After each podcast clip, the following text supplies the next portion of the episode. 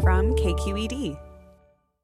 Welcome back to Forum. I'm Michael Krasny. Pulitzer Prize winning columnist George Will left the Republican Party in 2016 to protest the nomination of Donald Trump as the GOP's presidential candidate. And in a recent column, he went on a step further, calling for the defeat of President Trump and the Republican Senate majority in November. Longtime conservative thought leader joins us to talk about the presidential election and why he's denouncing Trump more urgently than ever. And welcome, George Will. Good to have you back with us. Glad to be with you. I guess the place to begin is uh, Did you ever imagine that you would be talking about wanting to essentially get rid of all your fellow Republicans? Uh, this seems not only unprecedented, it seems quite radical, frankly. Uh, I didn't imagine it until uh, about three years ago when I saw that he was being normalized. That's why I left the Republican Party on June 3rd, 2016, because on June 2nd, 2016, my friend, who I like and admire very much, Paul Ryan, uh, endorsed him, having just recently denounced what he called a textbook case of racism on the part of, of President Trump. It just seems to me there's an axiom that's applicable here. The axiom is that when there's no penalty for failure, failure will proliferate.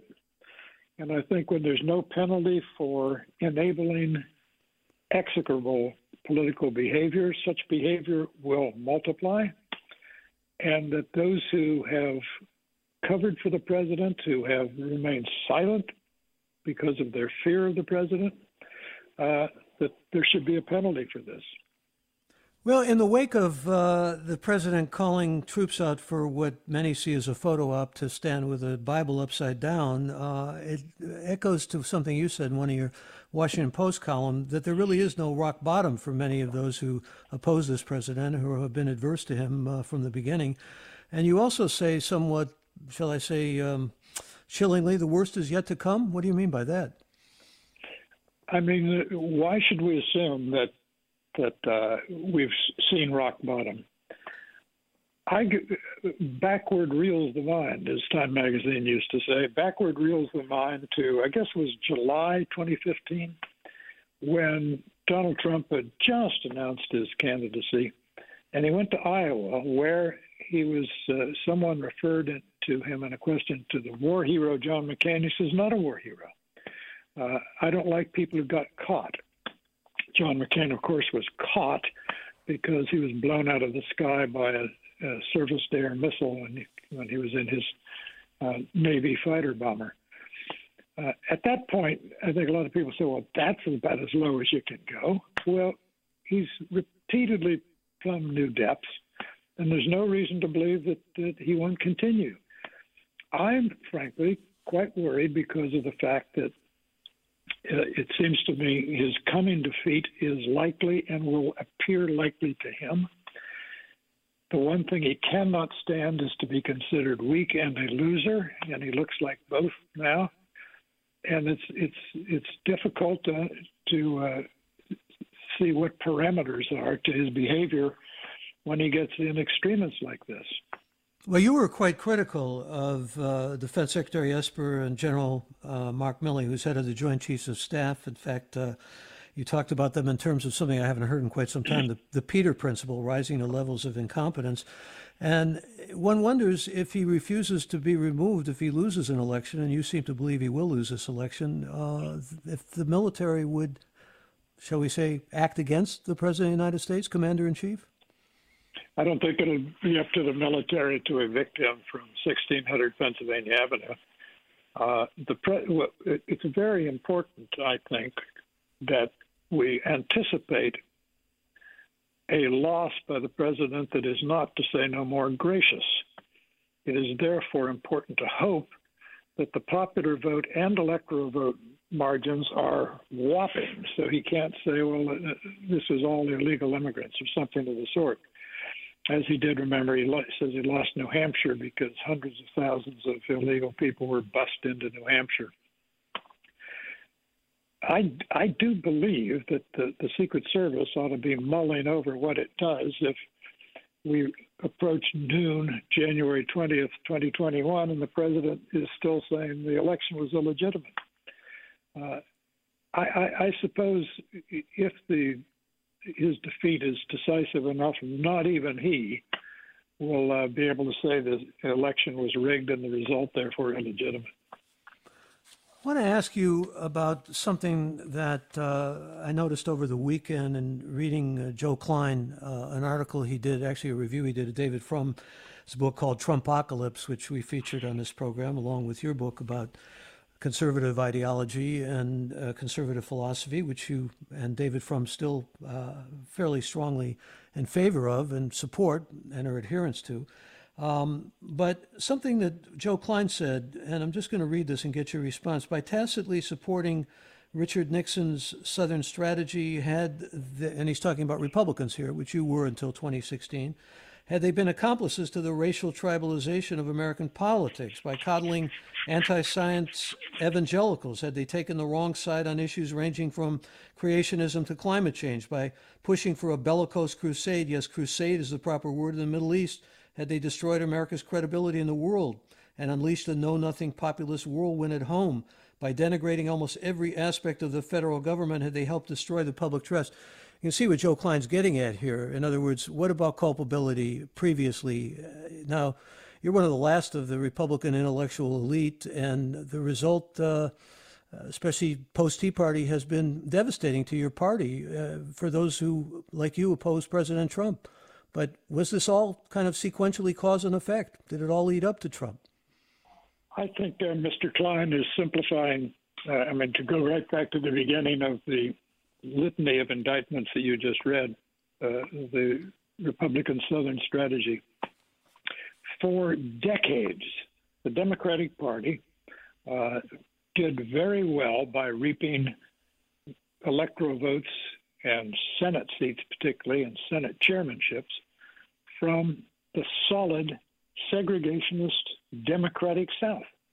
When I came to Washington to work on the Senate staff in 1970, the Senate was run by Eastland of southern Mississippi, Stennis of Corinth, Mississippi, Richard Russell of Winder, Georgia, McClellan of Arkansas, Fulbright of Arkansas, Sparkman of Alabama, Spessard Holland of Florida, uh, it was when the Republicans decided to compete for votes in the South that it suddenly became illegitimate. So I, I, I, I think uh, Joe Klein's somewhat blunderbuss indictment of all hitherto actions by Republicans for the last 30 years is is uh, unfair. Is it also at this point unfair to say that the Republicans made a Faustian deal with uh, the present president of the United States, uh, tax cut and anti-abortion and the other things that they wanted? Well, and the president, uh, of course, has done nothing about abortion policy because abortion policy, essentially since 1973, has been out of the hands of the elected branches of the of American government. So uh, the president says he's pro-life. He's been pro-choice. He's been pro-partial birth abortion. He's been all over the map on this as on, on other matters. But on abortion, he's he's unimportant because the position of elected officials on abortion doesn't matter. Uh, with tax cuts, he was for tax cuts, but particularly corporate tax cuts. Barack Obama wanted to cut uh, the corporate income tax because ours was the highest among developed nations.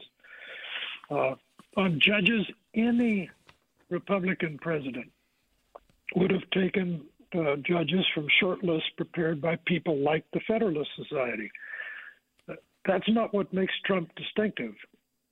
Rather, what makes Trump distinctive is his manner, his coarseness, his dishonesty.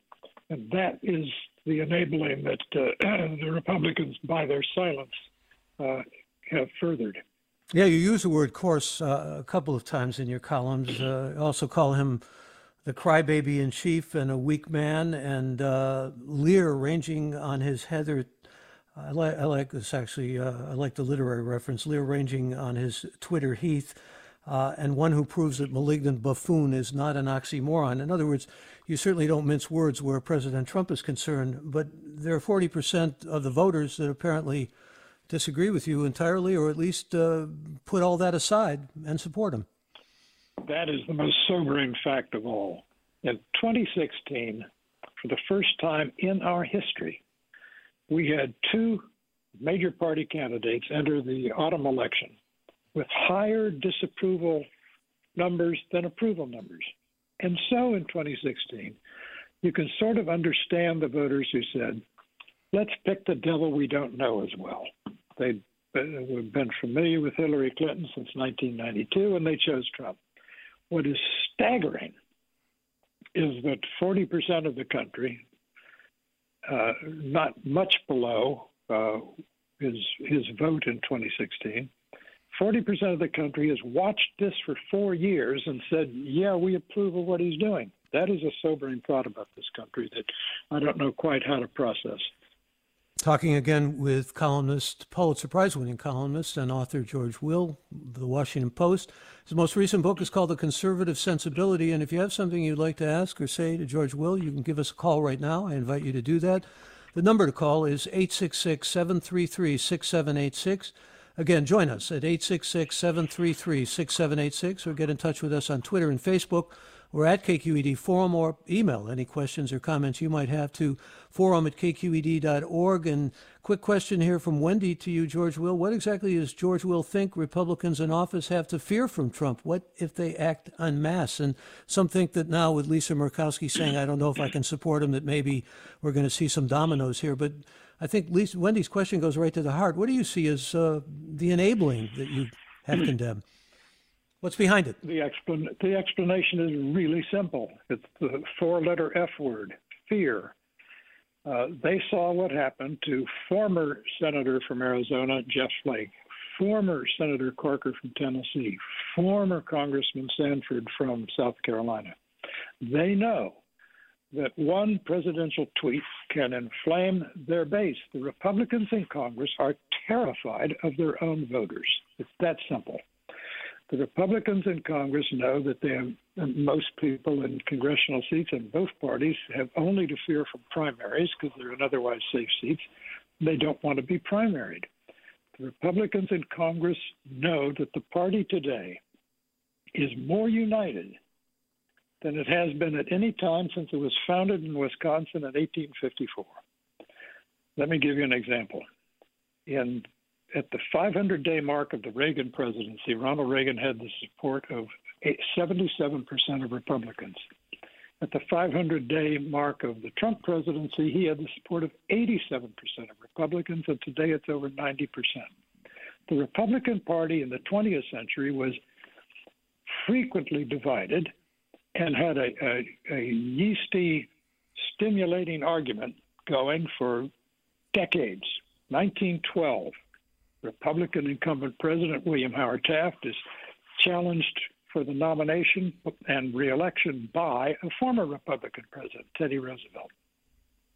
That conservative Republican against liberal Republican uh, dynamic played out in the 1940s with the Dewey progressive Republican, Dewey from New York, and Robert Taft, the senator from Ohio, representing the conservative Republicans. In the 1960s, it was the Goldwater Republicans, the conservatives against the Rockefeller Republicans and the left, culminating outside San Francisco in the Cow Palace in the nomination of Goldwater. So dissent within the Republican Party and the ferment of argument has been perfectly normal. That is over.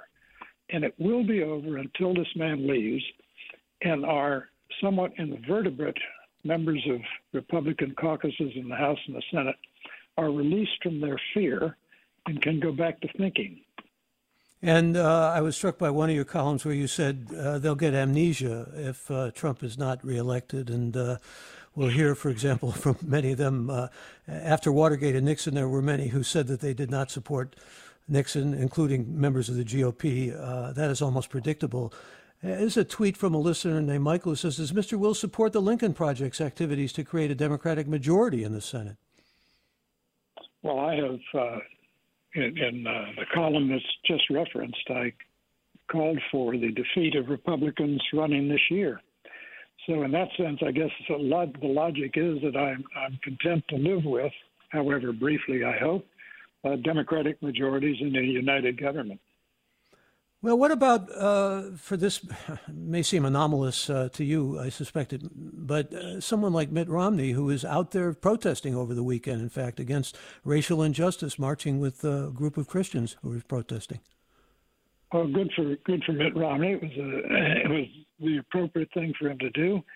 Uh, I would still like to hear him and 53 other Republican senators, 52 other Republican senators, uh, address with similar forthrightness the president himself, who is at the heart of much of our current discontent. Here's Brian who writes Do you think that conservatives on Capitol Hill will experience a certain level of relief if Trump is elected out of office in November, or will there still be a strong contingent who will hunker down into grievance politics? I think that there will be a, a division within the party. I think there are some, Tom Cotton, Josh Hawley, and others, uh, Hawley, the freshman senator from uh, Missouri, Cotton, the freshman senator from Arkansas. There will be some who will say Trump's manner was wrong, but his ideas were right. That we must be the party of of those left behind, the white working class, uh, discombobulated by uh, globalization and all the rest. There will be others, however, who will say the Republican Party traditionally has been the party of somewhat limited government, some sort of fiscal responsibility. Remember, before the pandemic knocked the economy sideways, the Republican administration was presiding over a trillion dollar one year budget deficit at full employment and at 2% economic growth. So I think there will be some Republicans who say we're going to rediscover our commitment to free trade, to free markets, to fiscal austerity, fiscal discipline, not even austerity. So you are going to have a, a, a, raging argument, but there will be a Trumpkin remnant that will try to say the Trump doctrines, such as they are, were all right. It was just the manner of the messenger. What do you uh, say about Jim Mattis's uh, coming out so strongly in his rhetoric uh, opposing the president? Uh, I think you said you honor him and uh, uh, you honor his reluctance. I think was your language. but many said he waited too long. He should have spoken earlier. I honor his reluctance because the American military has a strong and worthy tradition of steering clear of politics we really don't want officers to represent a partisan faction for or against any particular position.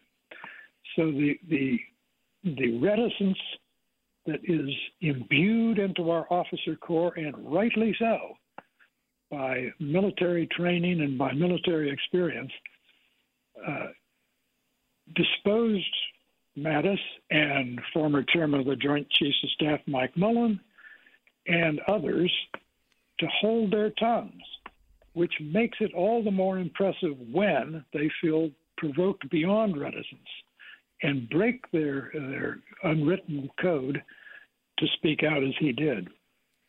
Another comment about what uh, power President Trump may have over Republicans in the Senate. A tweet from KD who says, uh, what does Trump have on all these vocal, powerful Republican leaders? Is he blackmailing them? I've never seen them so terrified of a politician. They follow him like zombies in a trance.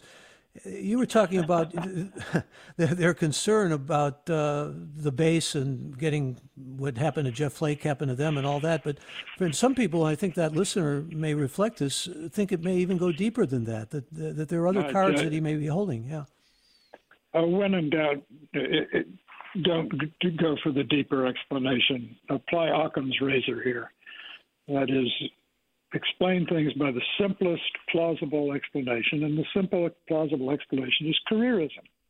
If we had term limits, if uh, a large number of Senate Republicans were in their second and final six year term, you would have a very different relationship between the president and those and those Republicans who, having nothing left to lose in the way of tenure in office, would, uh, I think, speak more freely. Talking again with George Will. His most recent book is The Conservative Sensibility. There's a listener named David who says, I just want to reiterate the voters did not choose Trump over Clinton. The Electoral College did. The point is not insignificant. The voters chose Clinton. Your thoughts on that, George Will? Yeah, well, uh, the Electoral College is a long, complicated argument. I'm an enthusiastic uh, supporter of the Electoral College. I'm as enthusiastic for the Electoral College as I am uh, determined and outspoken against the most recent beneficiary of it. I think the Electoral College is going to do in 2020 what it often does, which is turn a I won't say unimpressive, but a, a, a moderate popular vote victory into an enormous electoral vote landslide.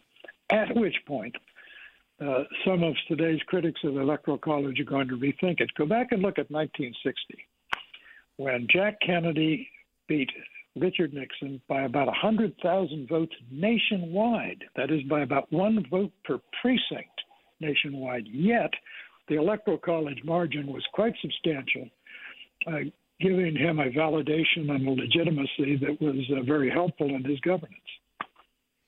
Uh, listener named Alex says, How does the Senate play into all of this chaotic justification of presidential abuse of power and behavior? Very direct question. And I would add to that question from our listener, Alex, uh, the role of someone who has been pinpointed and really targeted as the villain in the Senate, Mitch McConnell. George Will.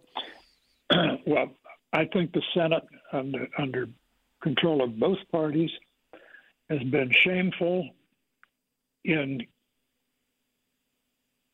well, the technical term is delegating, and delegating powers that should not be delegated to presidents of both parties.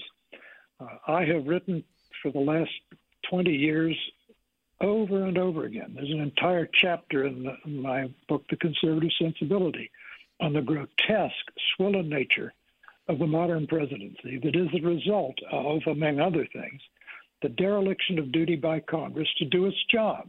A Congress that, under again, under both parties, has been all too eager to fob off on presidents responsibility for managing trade, for regulatory matters that go virtually unchallenged by the executive branch, uh, uh, by the legislative branch, which is incapable of or uninterested in serious oversight. There's a lot of blame to go around, but it's bo- basically the blame goes to the bipartisan uh, participation of Congress in its own emasculation. As long as we're talking about emasculation of Congress and Congress's role, uh, another listener wants to know what you thought of the Trump impeachment process and did you support it? Uh, I, I, think uh, Trump is unfit to be president, but I did not think that they had uh, strong articles of impeachment. Uh, what makes Trump unfit for office doesn't boil down into nice, neat indictments. An impeachment trial is a trial. And the, the Senate, as you may know, is formally at that point a court. It reconvenes as an impeachment court. And therefore, you have to observe certain niceties.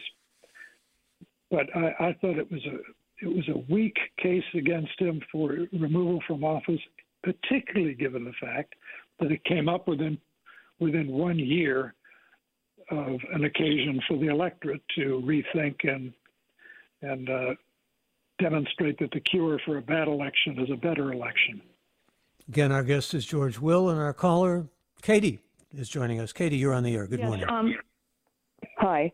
I'm hi. just wondering if it's uh, it seems that that we were all really shocked in 2016, the, the intelligentsia, the media, that that it happened, that Trump happened. Isn't it important that we have a really compelling, clear message addressing every possible justification that Republicans could have to reelect him? Because we don't want to be surprised again, unless we're sure it's it can't happen. But I think I feel like people like George, you, George Will, and other Bush, who's going to not be voting for, and Romney, who aren't going to be voting. There should be some clear campaign. It seems to me that's very structured and addresses those Republicans. Well, the Lincoln the Lincoln Project does that, I think, uh, Katie. But uh, let's hear from George Will on that. Thank you for that question. I agree with that. Uh, any president seeking reelection becomes the principal object of the campaign. And it is up to the Democrats and others who oppose Mr. Trump to turn this into a referendum on him. Most presidents seeking reelection encourage and enjoy basking in the chance four more years. Now, I think it is vanishingly small chance that an American majority is going to say, yes, gosh, this is such fun. Let's have four more years of this. I do not think the American people are angry. I think the American people are sad and embarrassed and exhausted. And I think those three attributes are going to produce a, a, decisive repudiation of what has just come. And it will be a much more healthy outcome for the country than an impeachment would have been. And I'm going to bring another caller on with us. Doris, join us. Good morning. You're on the air.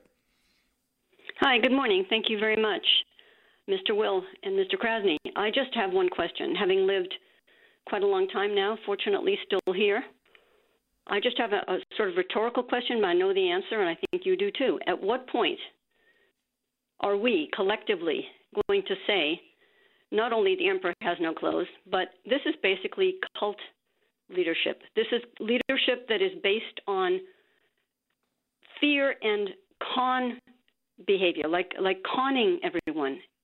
And let's remember Jim Jones, and let's remember people were conned into going to Guyana. People were conned into various other behaviors over the years. Foreign students were conned into joining the cult of the Moonies, or uh, you know, their cult. Doris, forgive me. Let me go history. to the heart of what you're asking here. Is this a cult now, the Republican Party, George Will? Well, Doris is not the first person to suggest that, and by cult we mean a irrational, b not susceptible to falsification. That is, there's nothing that the object of the cult worship can do that would cause the cult to disintegrate. So, in that sense, it seems to me a, a fair use of the word. Let me thank Doris for the call and uh, again remind you that George Will is with us, Pulitzer Prize winning columnist with the Washington Post and author of The Conservative Sensibility. I've often been struck by uh, your love of poetry, which we share, and uh, you brought in The Hollow Men by T.S. Eliot in this most recent article about really going toward the defeat of Trump. Uh, I'm uh, reminded, and use, use the word sobering, of the last lines of the Second Coming of Yeats uh, the best lack all conviction, while the worst are full of pes- passionate intensity. Uh, sound right? About right to you, George Will? Yeah, slouching toward Bethlehem, indeed. Slouching toward Bethlehem, yeah. I said the Second Coming, it's slouching toward Bethlehem. Thank you. And thank you, George Will. Thank Good to have you with us. Uh, thank you. Another hour is up ahead. Stay tuned. I'm Michael Krasny.